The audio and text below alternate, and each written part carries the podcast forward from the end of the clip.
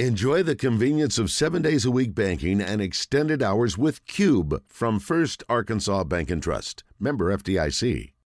Bart Reed's player profile and scouting report is brought to you by the Hoop 5 Basketball Academy. Well, Bart, good afternoon. Did your scouting report, did it kind of hit the mark last night between Arkansas and Missouri? I think it was pretty close. I think, anytime your best player that you're having to guard, Kobe Brown, getting in foul trouble and missing most of the first half, certainly does not hurt the home team, but it was as predicted. It was kind of an old-fashioned SEC slugfest in a way. Hogs get down early by as much as 15, battle back against a team that has a really nice zone defense, which you said is the Achilles heel of what basically the last 2 years for Coach Musselman-driven teams. Come back, and they hit timely three-point shots. 6 for 21, 29% does not stand out, but all six were extremely timely. We needed them, and they were big. So, Bart, are you relieved since Arkansas won a game that if they didn't win, the program would dissolve? Game of the century, Bart. I don't know if you listened earlier at the beginning of the program how much he ripped. He tried his best to mock you and I over when Coach Coach Musselman came in his post-game comments and said that was a must-win game. It was a must-win, Randy. M-U-S-S. Come on, man. He didn't say M-U-S-S. He said M-U-S-T. I also pointed out that the last 2 years, Arkansas has gone to the Elite Eight both times and started 0-2 in each year. In fact, last year, 0-3 in the SEC. The first game of January is it's an important game, but it's not a must-win. Don't you dare agree with him. No. Well, I won't agree, but I will say this. Even as well as, the Hogs didn't play great. Missouri didn't play terrible. But you see how tough it is to win on the road. So if you're wanting, if the Elite Eight is not where we want to be and we want to get to the Final Four, seeding has a lot to do with that. So every game becomes critically important, as you guys obviously know. So it's nice, and I think we they're not must-have, but I think you need to protect home court. We went from must-have to critically important. That's a whole different deal. And by the way, as we pointed out earlier, only one team went on the road in the last two nights in the SEC, and that was the team that forgot its uniforms. That's an oddity. Yeah. Ever heard of that before? Is that not a great Aggie joke? And they still won. Wow. Yeah. All right, Bart, how do you forget your uniform? I don't know. Yeah, isn't it interesting that the head coach, and I'll give him credit, he took the blame. Now, the only way he could take the blame would be he didn't ask, because it's not his responsibility to get players' uniforms to the game. Wouldn't think so. So maybe he didn't ask, and so he can take the blame, but somebody really messed up on that deal. There's a basketball manager somewhere that messed up. Yeah. Absolutely. There was a former basketball player. Yes, it was. That's right. Yeah. When they got back home in College Station, son, don't look back. He might have been on a bus if they hadn't won. Yeah. All right, Bart, this kind of ties in with a little bit of last night. Well, a lot of last night. From our Asher Record Service Company live feedback, Jaden says, I have to ask Bart, what determines which subs will play on a given night, like Joseph Pinion? What made Coach Musselman put him in? Well, he had a game last night, didn't he, gentlemen? Yes, he did. That's the best I've seen Joseph play, obviously, on that big of a stage, but he looked really comfortable out there with the basketball for a guy that doesn't get a ton of minutes. So Coach Musselman is very analytical. He's very scientific-driven. But I do think with certain substitution patterns, it's a gut feel. He puts Joseph in. Joseph makes some things happen, hits a shot. He stays in. So it can kind of be just that simple. You give a guy 3 minutes. It's in the plan to give him 3 minutes, and he goes in and he gets a steal and hits a three. And, 3 minutes turn into 5 minutes to kind of test it out. What I loved about Joseph last night, if we could get that, I mean, just even two or three of those, or the threat of a guy that could hit four in a game would be huge for this Arkansas Razorback team. It's the one thing I think we have consistently missed in the last 3 years is knockdown shooting. But outside of that, Coach Musselman's rotation gets pretty much set. And as the games get tighter, he kind of tightens up with the substitution pattern. So he's got his crew he's going to go with. I think there was some flexibility because Kobe Brown did get in foul trouble, which Jordan Walsh did a fantastic job defending him. But he's looking at numbers, and then he's going with the old-fashioned gut feel on how a player's playing in that given stretch that he's in the game. You know, when Muss was at a point where he needed a spark, and you got a sellout crowd. Nothing is more of a spark than a guy can come in and knock down a three. You know, I kind of isolated on Pinion because they talk about, well, he can't play defense. I watched him 5 or 6 series in a row. Hey, the kid got with it, and he deserves more playing time. Yes.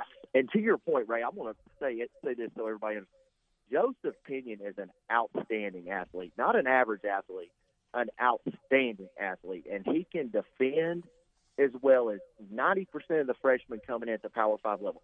His ability to not be in certain spots defensively is really a testament to how great this Arkansas Razorback team is defensively, because he does do a great job.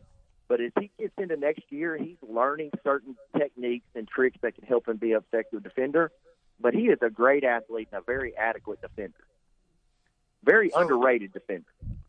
So let's ask this question then, Bart. Could we somewhat expect maybe not identical success, but close to, with Barry Dunning Jr. and Darian Ford given an opportunity? I think so, especially Barry Dunning with his length and versatility, because I really think, and the way he started off the season, guys, I don't know if you agree, I kind of expected him to kind of gain some minutes. Same here. Sure. Yeah. And so I think he's a guy that next year steps into a much larger role than he's currently in. But his versatility, I love Barry Dunning. I think he's a two-way guy. And he's got a great jump shot. He finishes. So I would love to see him get some more minutes even this year. But certainly I think he's a big piece over the next couple of years for that team. All right, before we get off track, our Hoop 5 male, female performers of the week. All right. So Rashad Marshall, probably one of the most prolific guys in the country that's in our state that we don't talk about. He is a 6'9", 2023. He's from Blytheville. They were just in a tournament, Poplar Bluff, where he goes 20 points, 11 rebounds, 22 points, 15 rebounds, 5 blocks. And in the championship game, 34 points, 12 rebounds, 6 block shots. This guy is a physical presence inside. In the low post, he can finish both hands right, left. But he's got a great jump shot inside 15 feet and can even step out and hit the three. So he's got a high motor, runs the court extremely well. This is a national Power 5 type of talent, committed to Ole Miss, but is leading this Blytheville team. I think they are 17-0 today. But they, in that tournament, Poplar Bluff, Missouri, they beat some really great teams, Hillcrest in Tennessee, and just completely dominated the paint, both offensively and defensively. Rashad Marshall, 5'9", Blytheville, 2023. Wait, 5'9" or 6'9"? Oh, 6'9". Okay. Sorry. You said well, he goes 6'9", then all of a sudden he drops a foot. I just want to be sure. Has he signed or just committed to Ole Miss? He's committed. Oh. Committed. Okay, that's all I need to know. He's an Arkansas Hawk, by the way, as well. Daryl. He was on the 17U team last year. Daryl Walker, head to Blytheville. Bring this young man home. All right, our Hoop 5 female performer of the week. Well, I have to give it to Miss Cheyenne Kent from Wolton. Wolton's in the 4A. They can compete with any team out there. In the 4A, I think there are 3 or 4 teams that can beat any 6A team. So Wolton is one of those teams. She is 5'8". She's a point guard, shooting guard. She's a 2023. She has committed to Weber State, so this is a Division I player. She's got outstanding handles, probably the best live ball dribbler, where she can just take off in ISO situations, get to the rim, finish, or, Randy, maybe the best mid-range kind of stop-and-pop jump shot I've seen in a long time on the ladies' level. This young lady can do it all.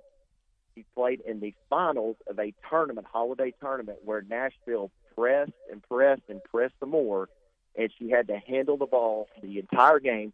She finished the game with only 2 turnovers. So this is a young lady that was all-state, all-conference as a sophomore, averaged 20 points a game in the state tournament, used to the big stage, and she is primed to get Wolton to make a state championship run this year.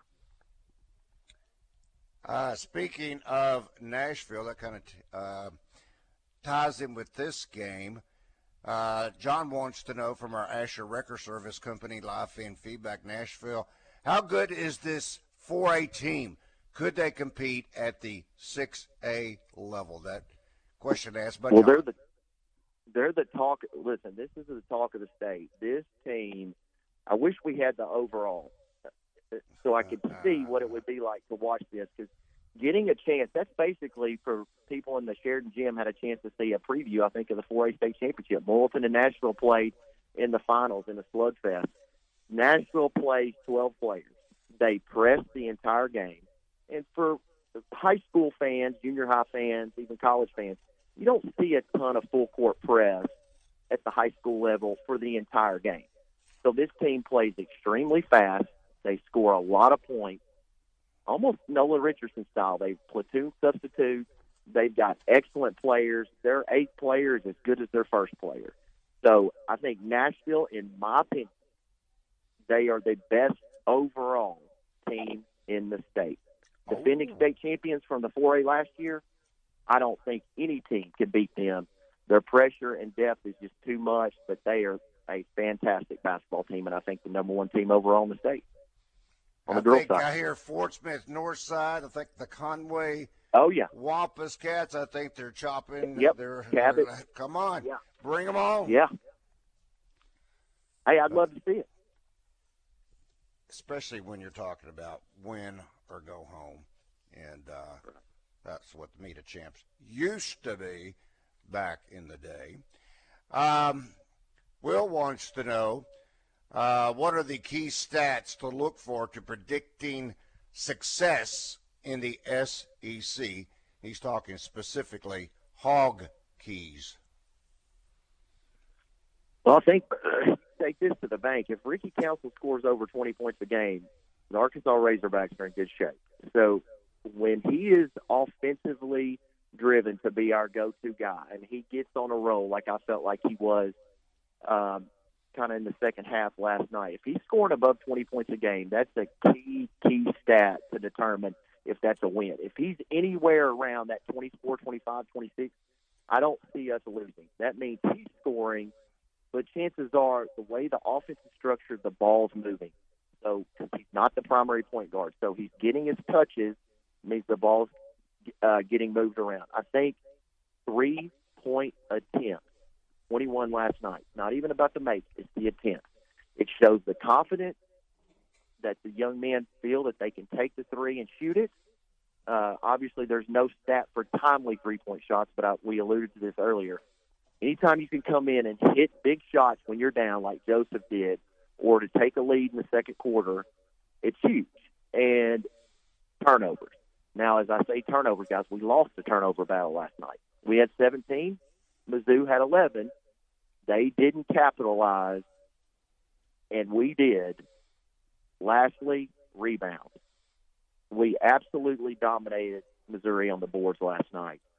I think we was at 43-20 on the complete domination. So if we are rebounding like that for a somewhat poor shooting team, that means second and third chance opportunity in the lane, which can also lead to made baskets and or free throws. So I think those are the big ones. 40-23 was the difference. But the major difference to me was the 15 offensive rebounds by Arkansas compared to 9 for Missouri. Let's talk with Ron. He's got a question for you, Bart. Ron, good afternoon. You got a question or comment for Bart? Hello. Yes, sir. You got a comment or question for Bart? Hey, yeah. I have a comment about last game by Joseph Pinion being in there. It pulls you off the defense out a little bit. It opens up that middle, and because he's consistent at the three-point range, and by doing that, it spreads defense out a little bit more than what it normally is. And my question is, I read an article. This NBA analyst said that Nick Smith has played the last game he's going to play for Arkansas. Is that true? And I'll hang up those. His agent, by the way, is Rich Paul, who has shortened a lot of either college careers or otherwise that he represents out of safety concerns. For sure. So that would be LeBron's agent for all those that don't. So, well, let me say this to about Joseph real quick, Ron. The corner three is the most valuable shot in basketball. Joseph finds the corner extremely well. And you can hear Coach Musselman when he's talking, preaching to his players in practice. Sprint to the corner in transition. And he's specifically on Joseph about that because a three is a three, but a corner three creates double gap spacing, like you alluded to, that leaves the middle wide open. So it is a huge shot, and him hitting those is huge. I don't think – I'm just being honest. I think Nick Smith wants to play basketball. He's not like most of these guys. He has a competitive drive to play. I don't think that – well, I know he doesn't want his Arkansas career to end the way it would be if he did not step on the court again. So I would not put any credence behind that. If Nick gets healthy and can get cleared, he will be on the court. And just for all that don't know, it's not Nick's decision not to play. There are doctors. They have protocols, as Rick can attest to. It's not the young man's decision. I think he'd be out there if he was on one leg trying to play. So Nick wants to play. He wants to be an Arkansas Razorback. And I don't think it's his last game, and I sure hope it's not his last game. We have tried, maybe it's not our business to try, but we have tried. Do we have any kind of clarification, Bart, on what kind of injury that Nick is dealing with? We know it's a knee, but outside that, that's it.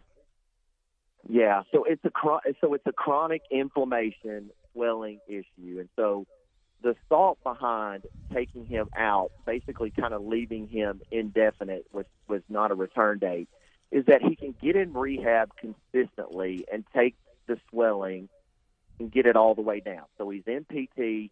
He's trying to take the steps to get healthy. I think what we had was the situation was that we were putting a Band-Aid on it. He would play. He would have the inflammation. He would have the pain. Then we hold him out for two games. Then he comes back for a game.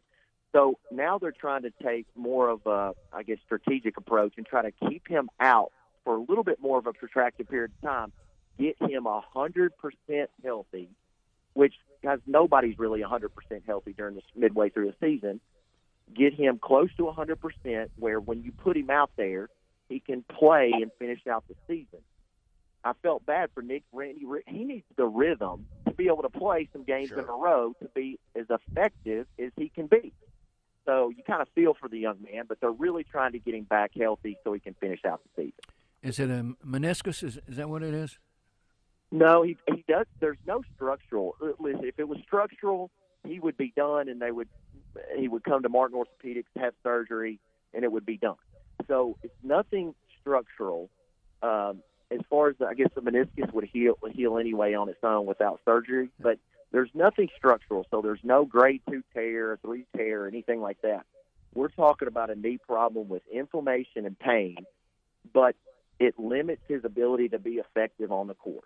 So, and again, you've got medical doctors and protocols that you have to pass to make sure you're able to play, especially when you're an NBA prospect like Nick Smith Jr. And let me say this to the listening audience. If you've never had knee issues, and I don't care what it is, a meniscus strain, tear, whatever, you can't take a step without it being very, very, very painful. Yep. And how some of these pro athletes come back as quick as they do, I don't know. But nothing outside of a back pain is worse than a knee pain. That's right. And Ray, to your point, Nick needs his legs more than center or power forward. Everything he does is downhill, lateral explosion, push off. So he needs that knee. So it's got to get help for him to be effective. Bart, thank you once again. Hoop 5 is who we need to think as well. Bart Reed of Pure Sweat Basketball Skills, brought to you by Hoop 5. Enjoyed it, Bart.